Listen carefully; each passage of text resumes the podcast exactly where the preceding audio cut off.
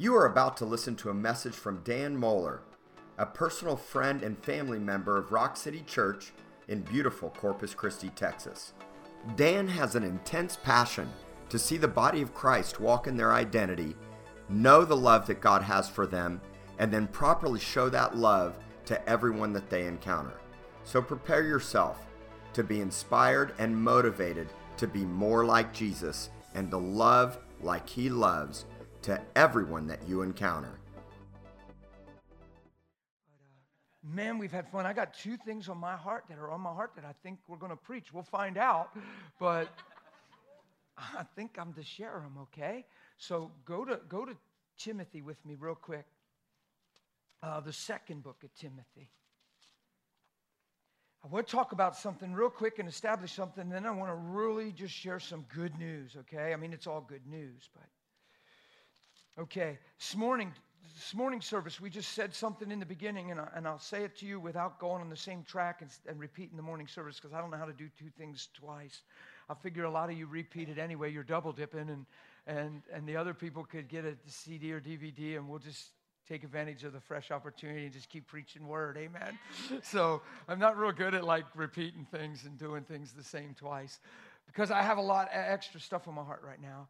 But the, the bottom line is this the whole design of gathering yourself together was never just to do a Sunday morning duty. We, we're not in church. Hopefully, we're just not in church. Never get reduced to we're in church because it's Sunday morning at 11 and that's when we meet. The reason we come is in order to stir ourselves in love and good works, to stay focused and stay in tune with what we've become a part of. We're part of something. And you guys really get that. I leaned over to Amber in worship and I said, You know, kiddo, this is like something really sweet here. I said, I travel all over for a lot of years and and and there's a one heart here. There's so i can hardly put it into words. There's there's something i keep perceiving that's really neat that's like a one thing. And it's and it's corporate. It's a lot of you. And i told her i think it's in the top 10 it's inside the top 10 of what i've experienced in all my travels that thing i keep perceiving. I wouldn't just say that. I i, I wouldn't just say that. I is something happening be a part of it stay humble and run well. Yeah, like uh, the Spirit of God's all over me, just loving on me on that and going, yeah, yeah, yeah, yeah, yeah. He's excited. I'm serious. He's excited, and but it takes us. It takes He created us in His image. He He gave the earth to the children of men. He told us to subdue, not be subdued. So there's some privileges we get to walk in. We've been so deceived over the years with just general cliche stuff and thoughts like, well, God's at some desk of administration. Everything that happens is God. He's in ultimate and total control. Well, He is in ultimate control, but He's, he's not in total control. Men are reaping what they sowed. Men are being destroyed for the lack of knowledge, not because God administrated it, because we didn't get the knowledge. So get the knowledge and stop the destruction. Take authority, live in truth, walk in purity, live by faith. There's a lot of things He's given us to steward the earth. It's just too easy and it's a cop out to just blame it all on God and say, well, I don't know why God and how come God and what did God and why God. And that's exactly what the devil wants you to think. And then he slithers away like a snake in the grass. Ha, ha, ha. And now he's captured your heart and he's blinded you to truth and you can't have relationship because you have issues. Okay, that's not even where I'm going, but boy, that felt good though. Man, that felt good. Yeah. Yeah. That felt good. Oh, come on, guys. Just too easy. Well, I don't know why God let that happen. And I don't know why. He authors life. He puts the power of death and life in your tongue to show you that He's made you in His image and given you an authority. And then you don't steward it and you speak death. And when death comes, you wonder why He let it happen. Ugh, don't do that. We're more than that. In all our getting, Proverbs says, not in some of your getting, in all your getting, get understanding. He didn't say blessing, he didn't say a better job and a higher pay raise. In all you're getting, get understanding. It's fascinating to me that we grew up here and what you don't know won't hurt you. You all heard that somewhere along the line. Well, you know, what you don't know won't hurt you. What you don't know is destroying you. And in all you're getting, get understanding. Whoever heard this one? Well, it'd be great if it would happen, but if I were you, I wouldn't get my hopes up. See, my hopes. You're going to protect yourself from let down by not getting your hopes up and closing the door for sure. The Bible says, get your hope sky high. Faith is the substance of things hoped for. That hope, Hebrews 6, is the anchor of your soul and it passes through the veil into his presence. Hope. And you grew up, and I grew up hearing, if I were you, I wouldn't get my hopes up. Now, I know this made it all the way down here to Corpus Christi. I know you've heard this. Well, you know, what you see is see. It's become universal language. It's everywhere you go. You quote the front half, they finish the second because we've all heard it. We've been all trained by that voice. And it's not the Lord. Because the Bible says, don't ever live by what you see because it's subject to change. What is unseen is eternal.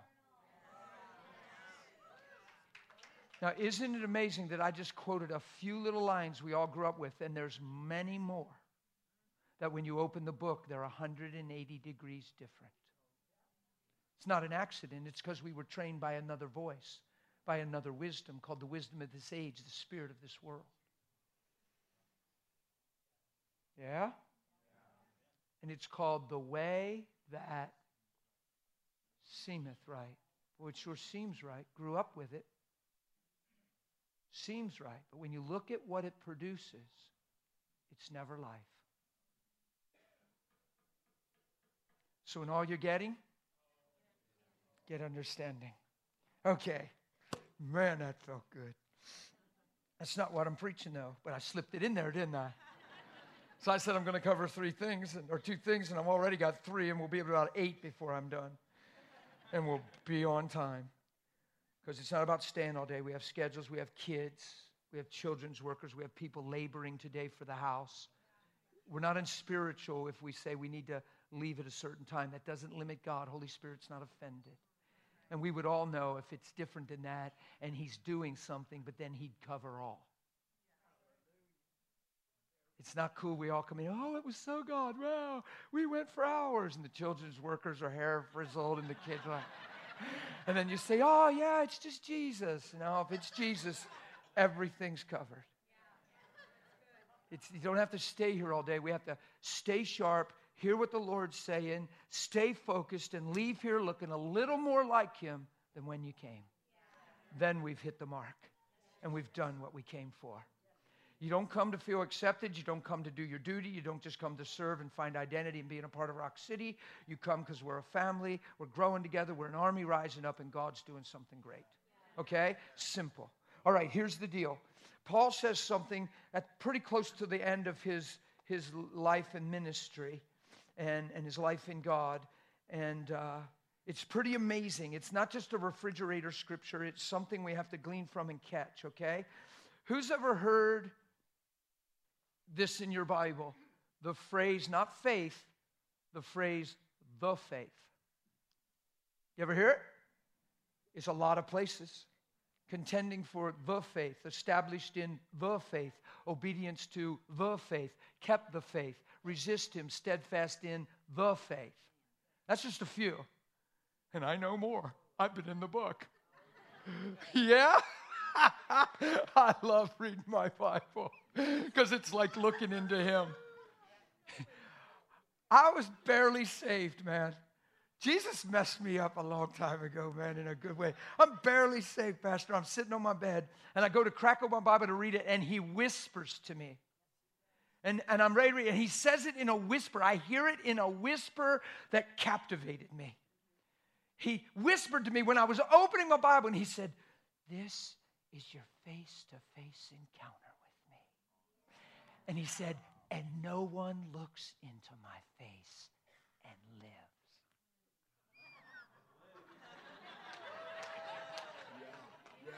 Oh! And I knew it's in him is the place I die to me and come alive in him. He said, This is your face to face encounter with me, and no one looks into my face and lives. so look into his face and die already. All right? Because if you really look into his face, nothing can stay the same. He changes your mindset, your attitudes, your motives. He goes inside of you and changes where you live from and your reason for being. and all of a sudden, you didn't find an additive to your life, you found a new life. It's not Jesus incorporated, it's Christ in me. Yeah? Come on. Oh. Okay, I'm trying to get to where I'm going. Paul says in verse 7, this is amazing. Watch this, watch this. See, because the faith, now I'm teaching, so when we read this, we'll get it. The faith, the phrase the faith has nothing to do with the tool you apply to get an answer to prayer. We think a faith, all faith is, is believing for a new job, believing for a family member to change, believing for my mom to get saved, believing for my son to walk straight. Faith, that's a part of faith. But the Bible amplifies the phrase the faith all the time and says that we live in one faith. Has nothing to do with getting a better job, has nothing to do with believing you're not going to get laid off. The faith is a perspective you live by, understanding what you've become now that He came. The faith is a perspective. It's the faith. It's what you've become through His finished work and the place you live from and the reason you're alive. And you never lose sight of the faith. Tragedy, trials, unexpected things, things, stuff, circumstances, winds, seas, waves, whatever.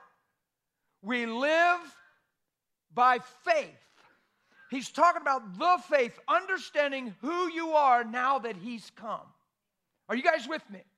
So the faith is a perspective, it's an eye that's in you. You get it? So every day you wake up, you wake up in the faith. And you've got to build that. You've got to you got to get that in you through prayer and, and, and talking about it and waking up and, and, and talking it back to God and saying, Man, I thank you for my life. I thank you, my life is a gift, and you called me to shine. You've put yourself in me. You've lit a light. Nobody gets a light lit and puts a basket over it. I am not a basket headed Christian. I am a light that shines. Right? The faith. Trials and struggles are happening.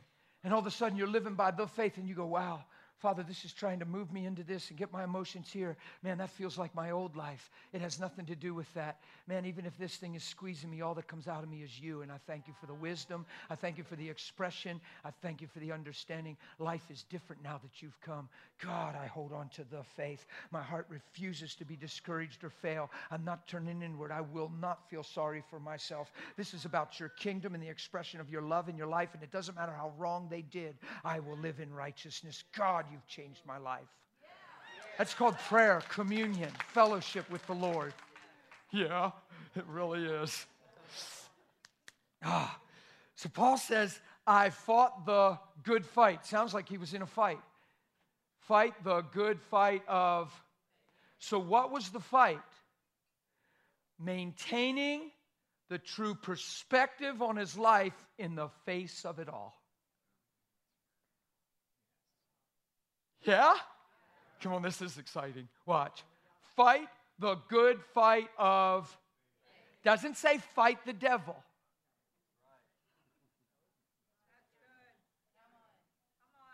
Fight the good fight of.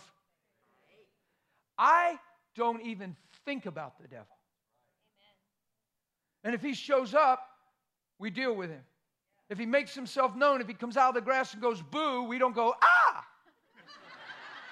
The only reason he comes out of the grass and goes boo is because we go, ah. And all of a sudden we're impressed with a cut off, withering branch that's coming to nothing. That understands Jesus is Lord and wants to make sure you never do. So he comes out of the grass and messes with you to keep you out of focus and in derision and caught up with you and, and how you feel and the dreams and the thing you saw. And what, what does it matter when you have the faith? He does crazy stuff, paranormal stuff, and then TV's all about it, and, uh, and people are, ooh, and ah, ooh, freaky, and whoa, and ah. And he says, oh, I got him on the run. I got him impressed with me. And since I have no identity and I'm a cut off, withering branch, come to nothing, I'd love it if they'd put me on a stage. I'll perform. I don't even think about him, people, and I don't want you to either. Of course, you don't be unaware of his devices. Of course, you give him no place. But don't wake up and give him an identity. Don't look for him. Don't say, the devil's chasing me. Well, the devil said, what is he? A liar. So flip it and be free. Whatever he said, flip it and yay. Well, the devil's been lying to me. Well, what's he saying? He's saying I'm not worthy. Well, then you must be. You ought to be excited and worship God. Well, the devil said, Well, what'd he say? Well, he said, I'm not worthy. He said, I'll never make it. Well, then you must be ready to arrive. Why don't you lift your hands and praise God? He's a liar. There's no truth in him. Why would you believe him for a moment?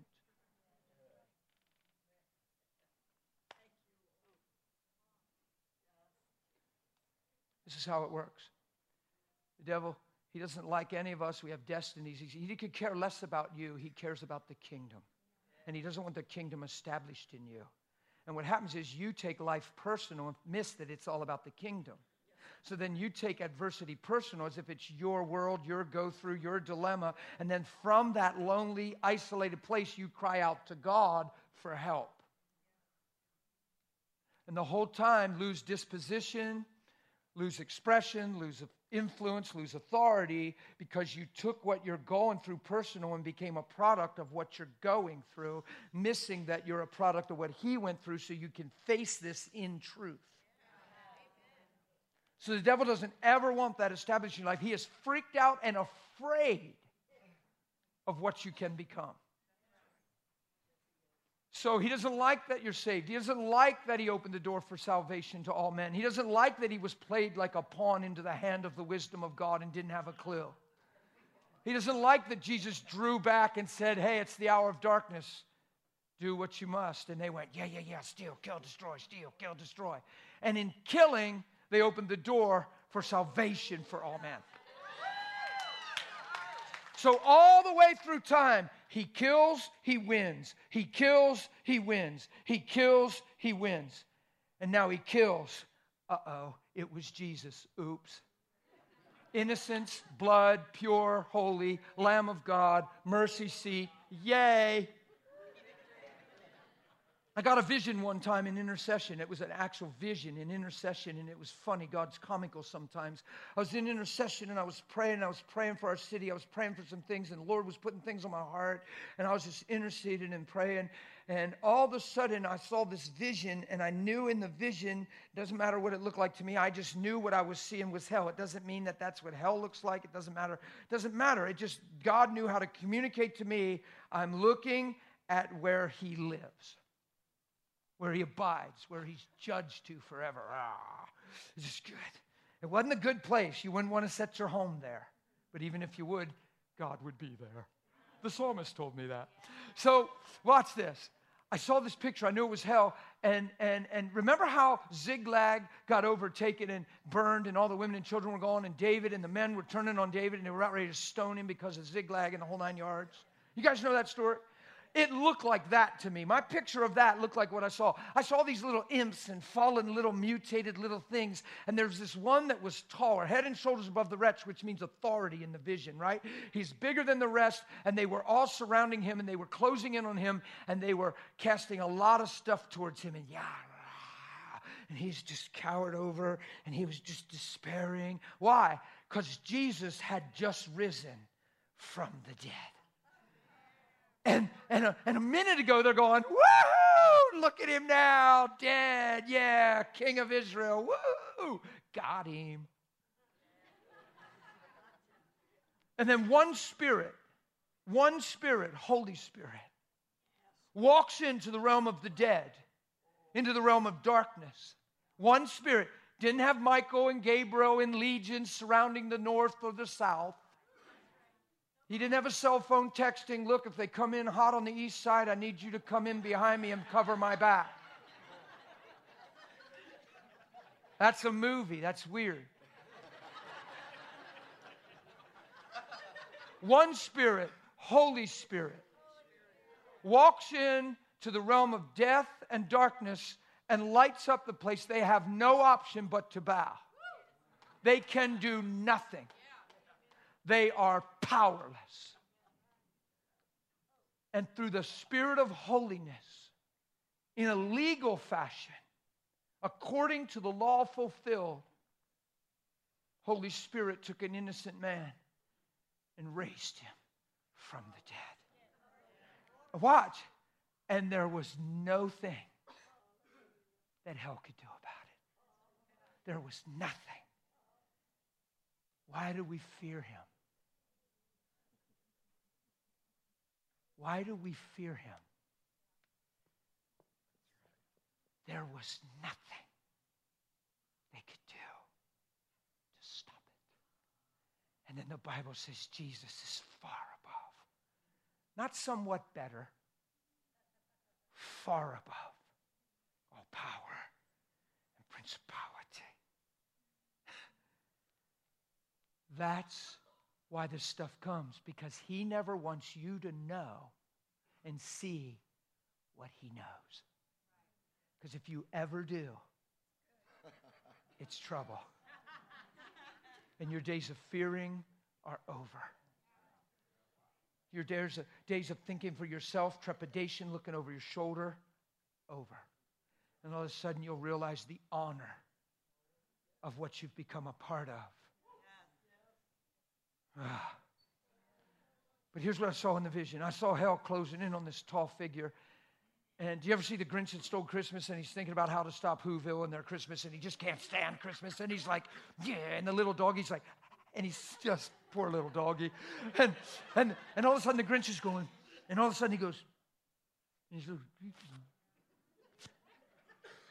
you ever see that? That's exactly what I saw. I saw this tall figure stand up straight and go like this, and hell is closing in on him, man. And here's what I heard him saying. You fool, we followed you. We've been deceived. We're cut off forever. We turned from God and there's no hope for us now. We trusted you. You were wrong. You failed us. You failed. And they're freaking out. Fallen spirits, angels created with value and purpose that followed pride and deception, wanting to deceive men made in the image of God and make them live in the image of them wants to reduce the similitude of God in man to the fallen image. That's their plan. I saw him stand head and tall straight. He got that Grinch look on his face and he said, Silence! And when he spoke, they all. And he said, Listen to me. It's true we were played into the wisdom of God. It is true that we opened the door for salvation to all men.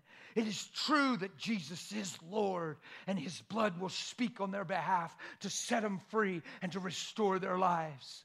And we know that we can't stop God and we know that we can't beat him. But listen to me. We can defeat them. We have from the beginning. Remember Eve? Ha, ha. Remember Adam, ha, ha. Listen to me. We can't stop God, but we can stop them. Let them build churches. Let them proclaim salvation. Let them gather together. But let's keep them angry, frustrated, competitive, full of pride. Let them sing in his name. Let them wave banners. Let them ring bells but let's deceive their hearts and be sure they never change. Come on, people. We can't stop God, but we can stop them. Now, I want you to go into every corner of the earth. I want you to leave here. I want you to give trials, adversity, speak lies, get them to not see who they are, get them to lie, to fight, to argue, to compete. Go and keep them deceived. And in the vision, I saw all of them go, going. And he was standing there alone like this. And I came out of the vision crying. Said, God, give us wisdom. Teach us surrender. That's just that's just somewhat of what the vision like. It's pretty intense. You had to have it to understand the power of it. But did you get that? Here's the deal. Devil is impressed with God and can't stop him He is not impressed with man. And I've learned through Scripture that he doesn't believe any of us in this room actually love God. He believes we just need him. And he's out to prove it. He's out to prove it. He's out to pressure you and put stuff on your life and try to come at you and prove it real quick by your attitude. You're complaining, and where's God? And I thought He loved me. Well, I'm done praying. Well, prayer didn't work for me. Well, how come? Yeah, God's good. Then why? That's His plan.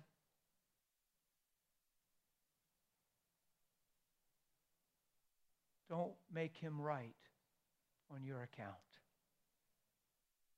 Study and show yourself approved and live sanctified. Give him no place by not being unaware of his devices. Are you guys hearing me? Here's what he does. What's your name? Randy. He sees Randy and he says, Huh, Randy's getting a little momentum. We'll cut that down real quick.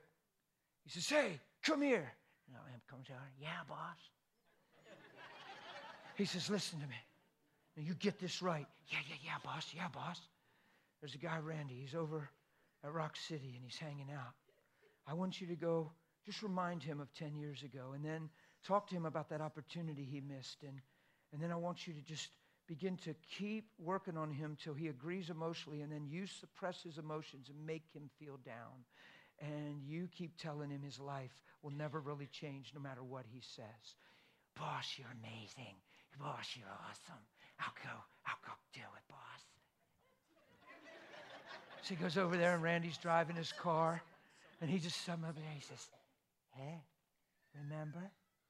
And you know what? What's really the big deal? I mean, why are you so excited? I mean, what's really changed? What are you accomplishing, Randy? I mean, what really matters? What's the big deal? Why are you so excited? I mean, remember when that fell through and you were sure and you hoped? I mean, where was God then, Randy? Right then, Randy has two options. He grays out and believes it and gets depressed, or he calls you for prayer. Bummer. It's not what you do. Calling somebody for prayer is not the answer because what you're doing is you're believing the lie and it's your identity. What good is praying for you? I'm not feeling good. I need prayer. No, you don't. You need truth. We're ministry crazed and driven people if we're not careful. And we think everything is prayer. There's a place for prayer and it's powerful. But it's truth that makes you free, not ministry. So he has two options. He has two options. He either goes,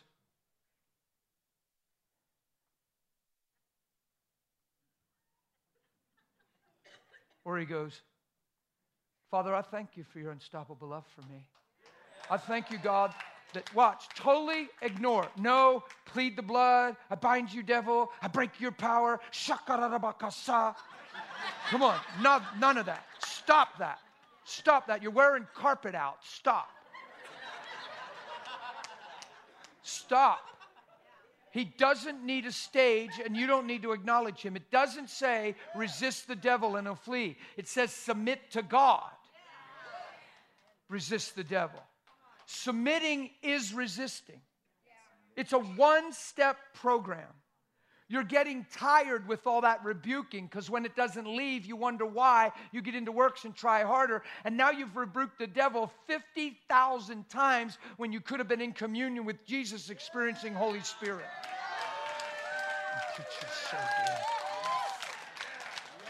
I told you if you give me a mic, I'll preach good in your church. He said if I don't preach good, he's going to sit me down. He hasn't sat me down all week. Watch this. So Randy's driving and he says, Father, I thank you for your unstoppable love for me. I thank you, you've changed me. Man, from 10 years ago, I don't even ever have to look there, man. You've given me a brand new day. And that thing that shut down about five years ago isn't one ounce of disappointment in my heart because you're doing a work in me and you're growing in me and you're making my life influential and, and productive. And God, I just give my whole heart to you. You are my Lord and King. And all of a sudden, all of a sudden, because of the devil and the and the and the thought, just the sheer suggestion He springboards into intimacy and worship and greater relationship with Jesus. So Satan comes with the attempt to break him and believes he can break him, but he runs the risk of making him because he might respond to truth and truth might keep freedom flow.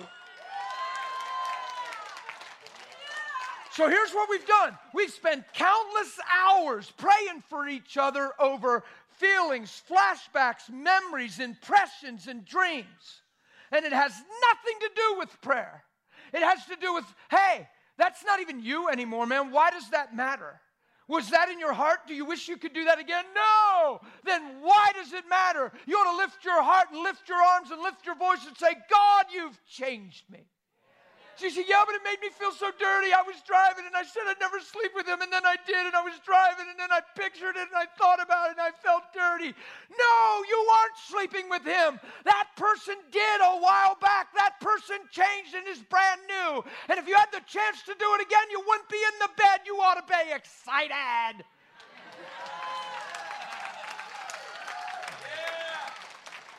So that filthy picture comes, and you're driving your car, and you don't pull over and weep and cry and call your girlfriend and say, Pray for me, I feel so defiled. Are you kidding me? That's a guarantee to get the picture again and again and again and again. It's not who you are. If it bothers you, it's not you. You're not dreaming it up. You don't want it. That's a good sign. So stop taking the identity for something you're not and keep growing in Christ. Run to Him and thank Him that He's changing you and He's molding you and He's loving you and you're loving it. All right? Come on, man. As a pastor, I've watched this thing happen too many times. So Randy's in the car. He says, Father, I thank you. Joe. And this imp's like,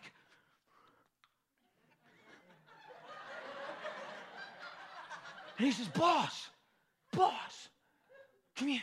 What? Did you get him good? Well, well, boss, I told him. I told him everything you told me to tell him, boss. He didn't even acknowledge me. He didn't even talk about you. He, he just lifted his hands and, and he worshiped God. You fool. You couldn't have told him what I told you to tell. I did, boss. I swear. I swear. I told him everything. You couldn't. You couldn't have told him. When you tell Christians those things, they gray out, they get depressed, and they call for prayer. not, not, not this Christian boss. This Christian's on to us, man. He's on to God. This, this Christian's got us figured out. Yeah! Come on!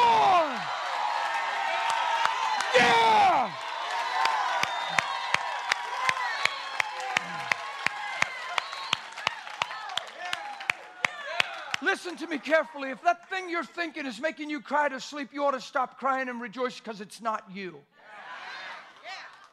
Stop saying there's something in me. Stop saying I need delivered. Stop saying I need prayer. Stop buying into the devil and open your life to him when you don't belong to him. You're changed or it wouldn't bother you. There was a time you did those things on purpose. You dreamed them, you com- contemplated them, and when you did them, you were thinking how to do them again. But that's not you anymore. So don't give him power over you for what you're not.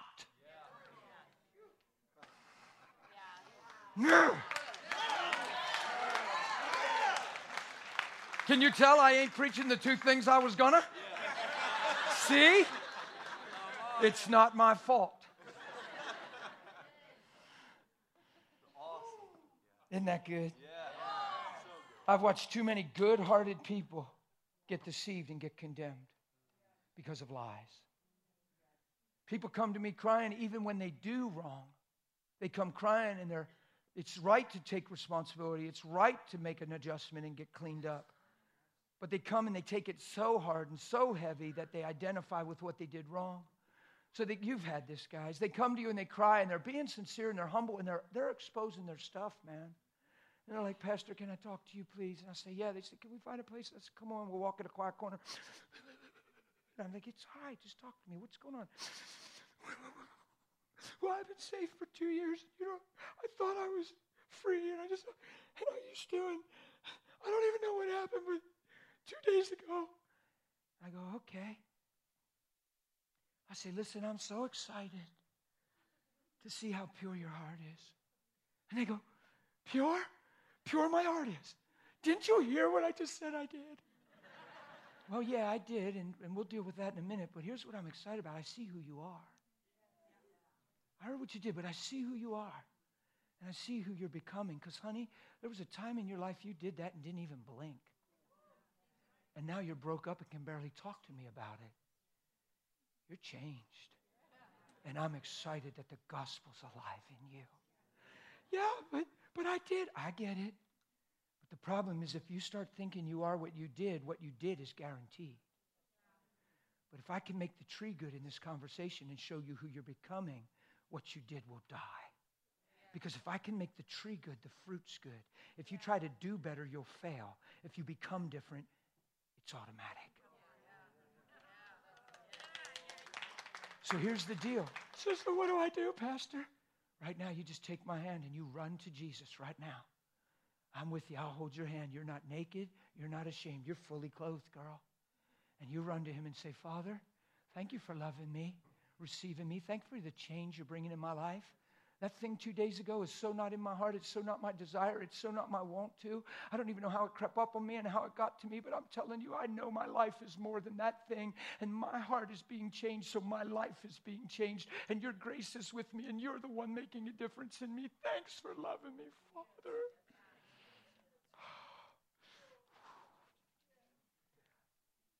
I know loads of Christians that aren't even thinking that way, let alone talking that way to the Lord. They're just going, Well, I messed up. Well, maybe I'm not for real. Hmm, I wonder if I'm even saved. Well, I guess if I'm going to sin, I might as well make it good.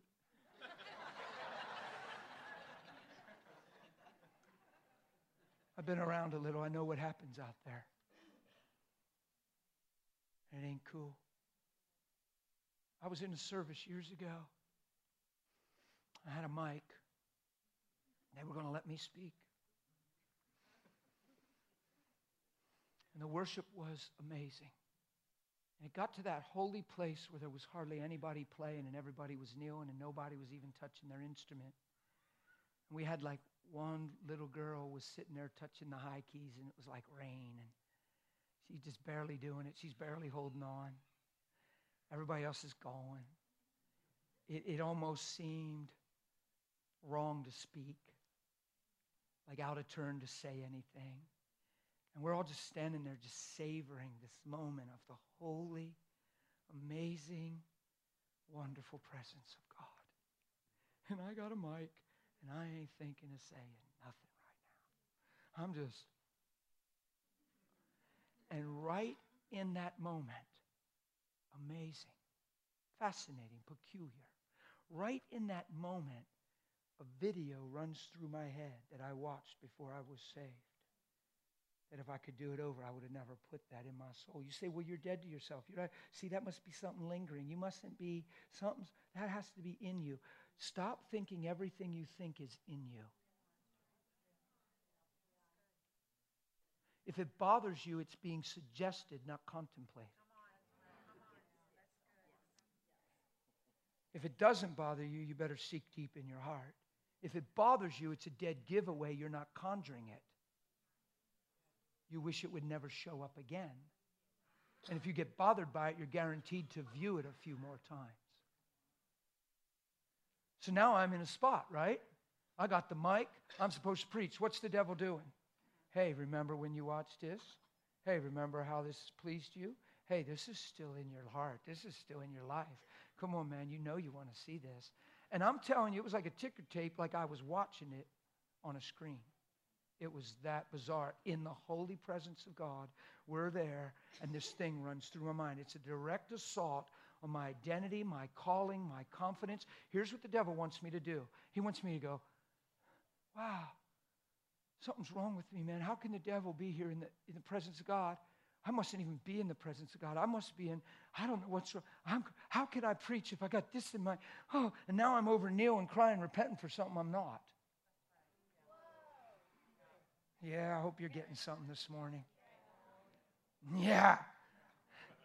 Well, he's happened to father me a little brighter and sharper than this strategy.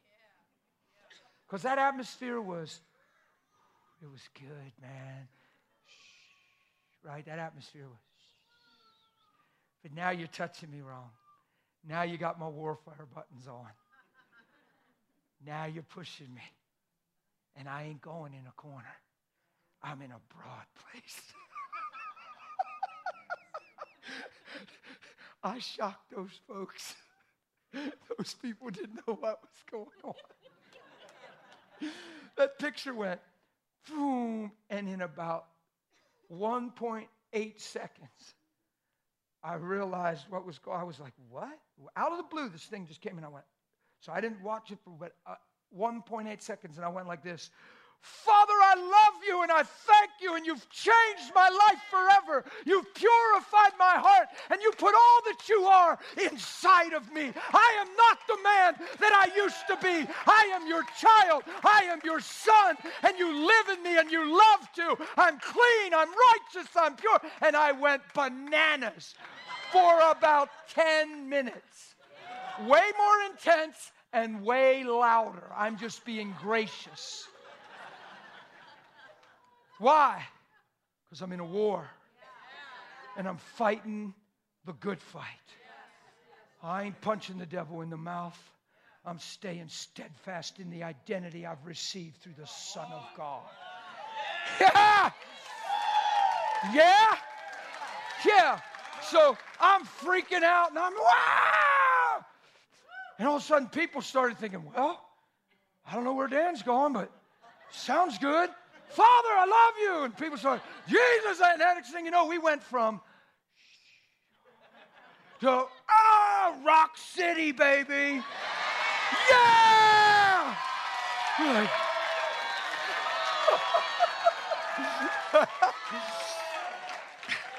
so watch, watch, watch, watch.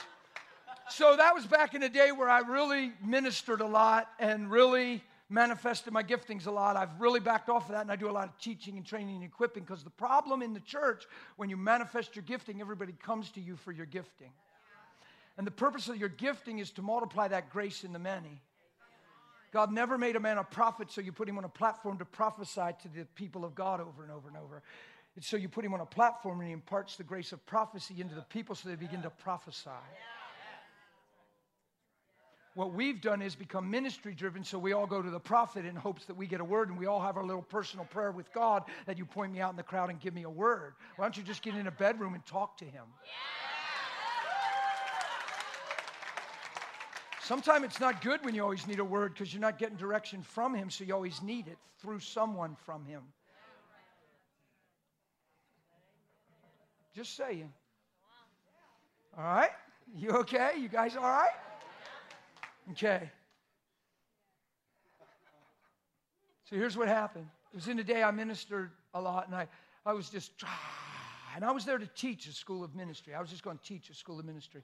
And, and I'm like, now I'm like, ah, me and Holy Ghost are like, ah, you know, we're just grunting back and forth because I'm fired up because this thing came and who I am trumps that thing, right? So I looked and I said, uh, I said, ma'am, I don't know. Oh, it was a man over here. I said, sir, I said, You've just been diagnosed. You've got two herniated discs or a ruptured disc. I said, It's two actually, right in the middle of your back. It's really, really tough. And he, I said, It's on fire right now. He went, Oh, oh, oh. I said, Yeah, it'll never come again. I said, Ma'am, that thing on the side of your ankle, you don't know what it is. It's growing there. Check it because it's not there. And bam, bang, bam. You said, Brother, I wish you'd minister that way, right? You sit on a plane beside me, you'll probably get that. The problem is in the church when you minister that way, everybody makes you an icon, a hero, a celebrity, and they all fill the church to get ministered to instead of become what they're impressed by. So God spoke to me about 12 years ago and said, Hey, what you're doing is great, and the revelation you pursued, and the way you're moving, and the things that are doing, it's awesome. It's all my kingdom, it's all my grace, but who are you multiplying, and how are you reproducing what's in your heart and the hearts of others? I said, Lord, I haven't even been thinking that. He said, How about thinking that? And I said, Okay. So I've been very careful to think that. I don't promote nothing. I don't highlight things. I don't put clips up there. I don't say what God's doing through this ministry. That would attract you to the ministry, not to Jesus. So you have needs and, and I'm the one you call. No, you get to know him. Come on. It's just right, guys. Don't argue with it. Don't fight with it because I'm being bold right now at the risk of sounding arrogant. What I'm saying is just right. And there's a place for prayer and agreement, and there's a place for things. And I know sometimes God leads and gives direction, but most of the time we're needs driven and we're trying to get where we think God's moving, and that's a sign of no relationship. That's a sign of not getting to know Him more. We need to be teaching that more so we can be the body of Christ. And these signs follow not the gifted, these signs follow the believer. Fair? Okay. So I guess running that video through my head is probably not the best idea, huh? If you're the enemy. But he believes it's a great idea because it works so much. I was three months old in the Lord. Violent, vile curse words going through my head. Couldn't shut them off, couldn't turn them off. Now that I know a little bit around the body, I'm glad. I'm not putting the body down. I'm just concerned, man, that we're chasing things. I, I'm glad I didn't tell anybody what I was going through because of how everybody would have probably handled it and responded that was in my life. Wow, well, you got a demon. Wow, well, you need delivered. Wow, well, you were saved, but you weren't delivered. And wow, but when I read Colossians, I've been delivered from the power of darkness. Yeah. There's a place for me to get alone and believe that. And even if I need delivered, deliverance comes in the faith, in that.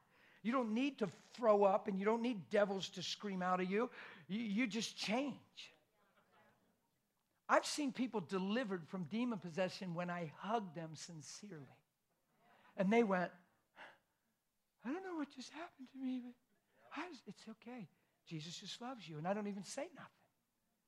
Which I just feel, I know you feel free, don't you? He loves you. That's why you believe in his love. Listen, he loves you. Yeah. Just tell him, Lord Jesus, I know you love, you love me. And before they were so bound up, they couldn't even think that. And all you did was hug them, and they went, you just, you just knew it. You just perceived it. Why? It's no match for Jesus. But if you're impressed with them and you got some method and you got to hold conversation with them and you got to take five hours to talk them out into coming out, I don't know. I'm just bothered by it all. I'm bothered by it all. I think we're impressed with things that we shouldn't be impressed with. Saw a lady levitate one time. You know why the devil does that? To impress you. She levitated, and I said, Knock it off. Come out of her. And she dropped to the ground. And then I said, Come out of her. And it thrashed her feet and her head like this on the ground, busting her up. Bam, bam. She said, Get out of her now. Boom, it was gone. She was playing with witchcraft as a Christian. She was checking out Ouija boards and messing with things a Christian. Now she's levitating. Go figure, huh?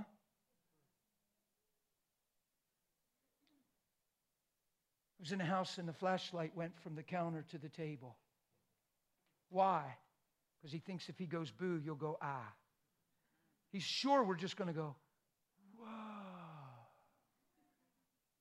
And the lady's in the house and she says, See, see, this stuff happens all the time. I said, Honey, stop.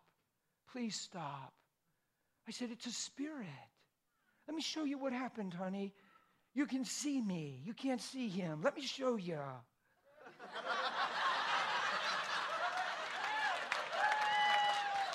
like, why are you so freaked out?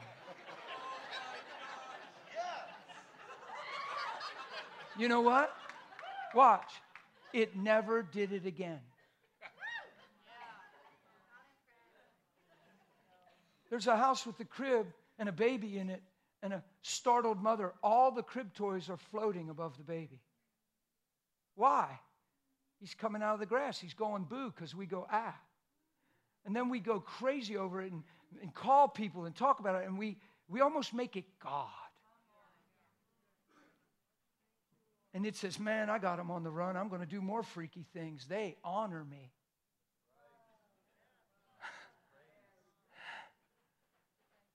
so you say, Honey, it's a lion devil. It's a spirit, and he's trying to freak you out because that's your child. has no power or dominion over you. All he can do is play charades, magic tricks. I understand he can cause harm if we really fear him. This is a stupid magic trick, honey. All the toys lay down and they never lift up again because she learned to never fear him, but to fear the Lord. You guys with me? I don't even know why I'm telling you some of this stuff.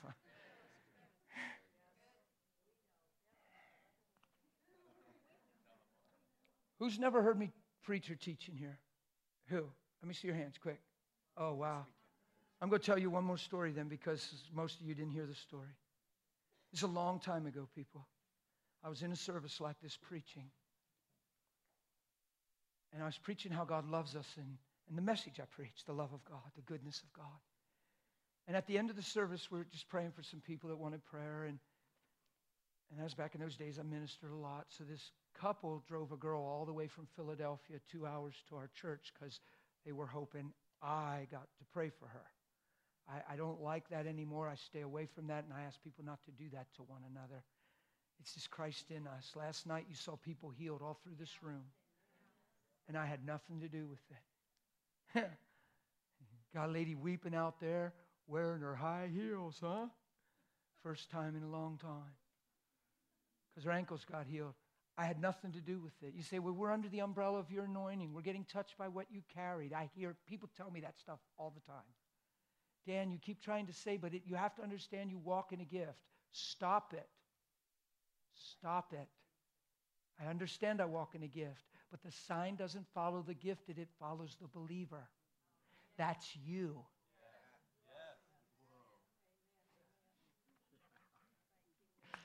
I feel like a father right now. I rarely feel like a father, but right now I feel that way. I don't usually take that initiative to say that, but it's funny how that feels in me. Ah. They brought this girl to me and they said, Here, could you pray for her? And I said, What's up, honey? She said, I didn't catch her language. I think I was blinded to it I just because Jesus was teaching me. He was about to rock my life. After this happened, I cried for three days. It's not an exaggeration. Cried for three days and couldn't talk about it. I was so overwhelmed. Three days is a long time. I was so overwhelmed. She said, I, I just want this Jesus. I didn't catch this. I just, I just heard, I just want Jesus. And I just want more and more of him. So I thought, wow, she's hungry for more of the Lord. Look at her. She's so precious looking to me. She's innocent. She's 20 years old. She's just standing there. I just want this Jesus and I want more. She heard a message of her life. And I thought, she's a sitting duck. I thought, Lord Jesus, she really wants more of you. Would you come? And before I got it out of my mouth, she's on the floor. And I'm like, she was a sitting duck. Wow, what a heart. I took a half a step and I saw something and I looked and she goes into this trance, this fixated trance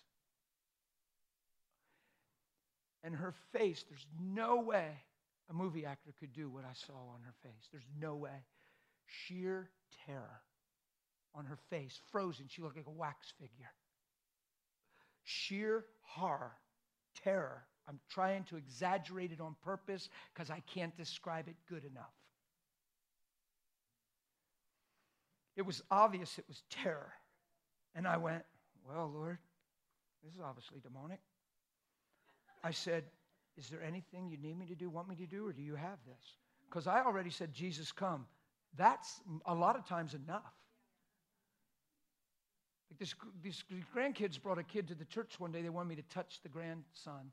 So they come in the church, and the grandson doesn't, they just bring him into church, and he says, Who's that man? And they said, Well, that's the preacher. I want you to meet him. He said, I ain't talking to that guy. I don't want to meet him. I, you ain't even taking me near that man. And they're like, oh my gosh. You, well, we want you to, please. So he, no way. Get, just keep me away from the man. Why don't you want to? I just don't want to. So they came up and they're trembling. My grandson's back here. He won't come to see you. He doesn't want to see us. This went back here. I said, hey, man. Hey, it's okay. Talked to him for about a minute. And, I just was like, prayer came out of my heart in the moment. I said, Father, thank you for loving him and freeing him. God, you're good. He went, pew, busted out the door and bolted out the church. Bolted. Grandparents went, and they ran. I said, Stop. And this is where you better have faith and you better know. I said, Stop. He's fine. Just stop. Come in and enjoy the service. He's fine. He said, What? What? I said, I'm just telling you, please, on this one, just trust me. I've never even done this before. I'm telling you, he's fine. We went and had church service about 30 minutes into service. He comes walking in the door. You can see he's changed. He comes, sits beside grandma, lays his head on her shoulder. She holds him the whole service. I got to talk to him at the end. He was running in madness, and the thing left him, and he went, and he came back to church. we think we have to chase the kid, tackle him, come out in Jesus' name, and then pray for his skull. You know what I mean? So I said, Lord, obviously this is demonic. I said, Is there anything you want me to do? Or do you have this?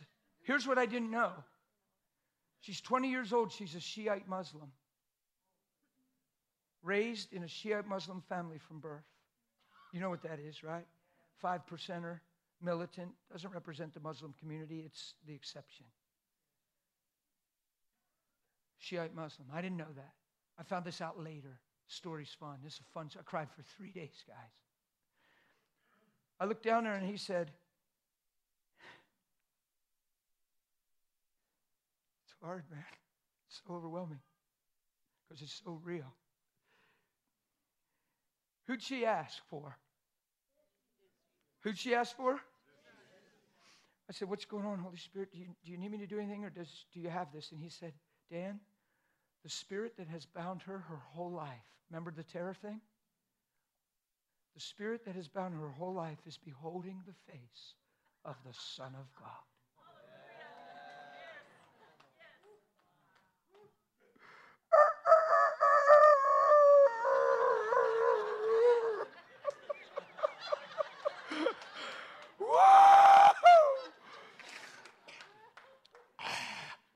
They fear him.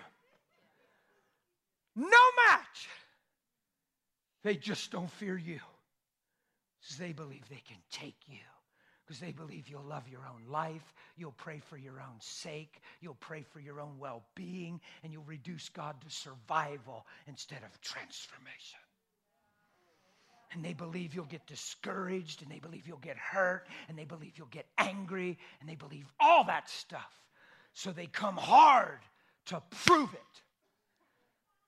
And most of the time, they're right. And we need to start making them wrong. Man, this is heavy, bud. Are you okay? Are you guys good? Can you tell I love you? Can you tell I'm not mad at you? Let me talk free because I'm on this thing, okay? I'm looking at her and she's like this. It's not her, it's the Spirit. And all of a sudden I look and I get the greatest revelation of my life. They are no match for the king. What? So when I saw this, I got this picture all of a sudden. We're in a church with a pretty tall roof, peak roof. And now who knows Jesus is way bigger than this, but he was the whole height of the roof. I saw him for a second. This man in a white robe. He was standing, straddling her like this. ah! See, I got to tell you some of these stories so you know what's wrong with me. Because if I don't tell you these stories, you'll waste time trying to figure me out. So, out of love for you, I got to tell you a few things just so you don't get. Right? Yeah? Yeah. So I'm like, I'm, you have no idea. I did that rooster thing on purpose and it wasn't proud, it was confidence. This, this, what I saw, you know who that was. It wasn't Michael. Bless God for Michael. Wasn't Gabriel. Thank God for Gabriel. Wasn't an angel. Thank God for ministering spirits. It was Jesus. He said, I want him. I said, Would you come? He said, Be right there. yeah! Yeah! And the Spirit, the Spirit that we fear, that we honor, that we make much of, that's on all over CNN. We go, oh, wow, she's she a Muslim. We need to get an intercede for a week. We need to fast for two. We need.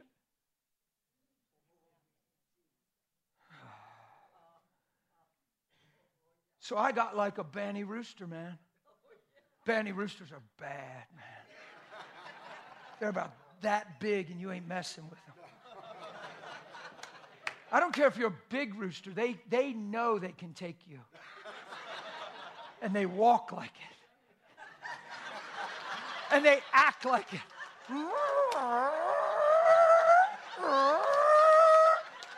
Bannies are bad, man.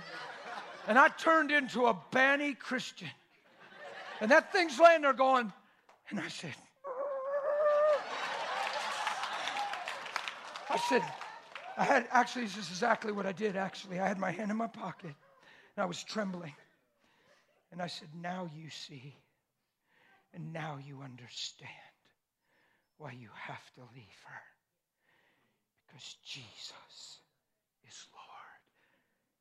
High voice that almost broke your eardrum, just like in the Bible. Ah! Crazy, that is a eighth of what happened.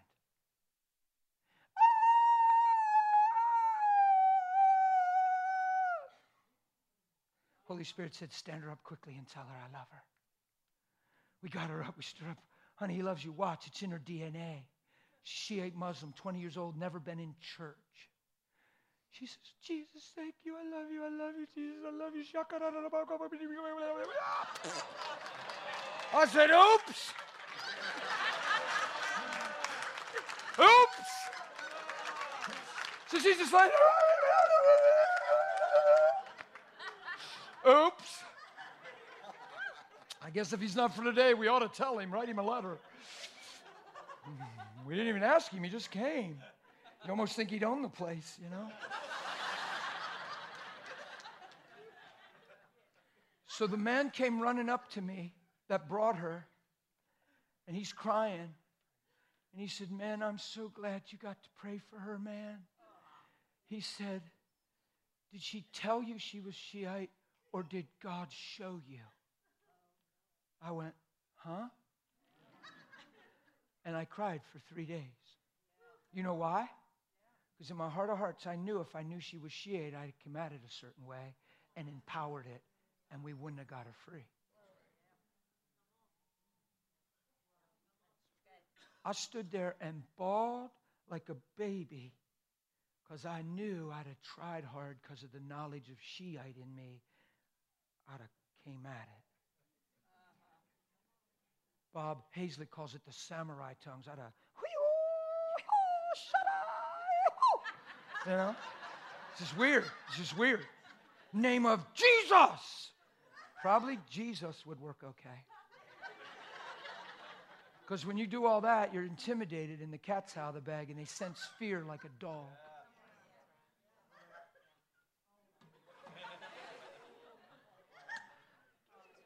Okay, I'm done. I'm, I'm, I'm really.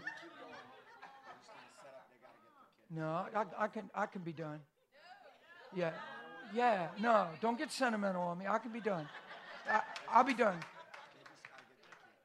Yeah, but let me just finish. Three minutes. Don't be disappointed. I, I really think I'm done. I do. I think I'm done. Let me just do this, okay? I, I don't need to. I don't need to because I'm done. Watch this. I cried for three days because when I got convicted, knowing I'd have come at it a certain way, you guys tracking with me? Guess what Holy Spirit whispered to me? When I was crying in conviction, He said, See, Dan, all I ever need you to know is Jesus is Lord.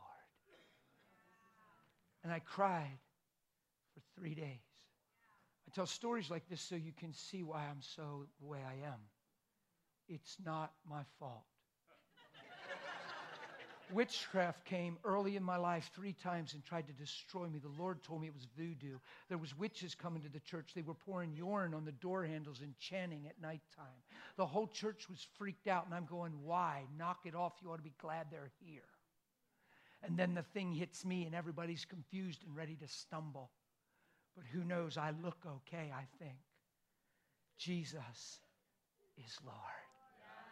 So I want you to run well. I want you to keep your hearts pure. I want you to give him no place, the devil, and don't be unaware of his devices. He wants to get a rise out of you. When you squeeze an orange, you get orange juice. When you squeeze a Christian, you get Christ.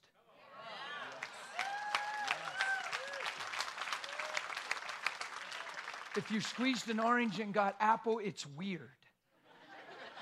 Why isn't it weird when you squeeze a Christian and get everything but him? So, listen, I want you to run well. I want you to keep this one heart thing going.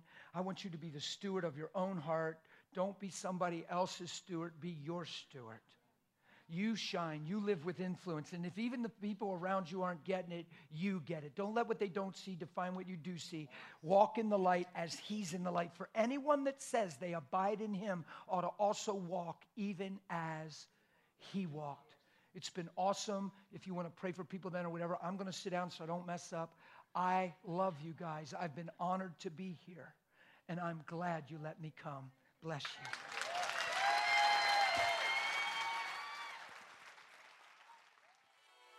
You have been listening to an audio message from Dan Mohler presented at Rock City Church in the beautiful Corpus Christi, Texas. Thank you so much for taking time to listen. Please visit us whenever you're in town, and our prayer is that you'll continue to be inspired and wind driven in all that you do. Stay fired up!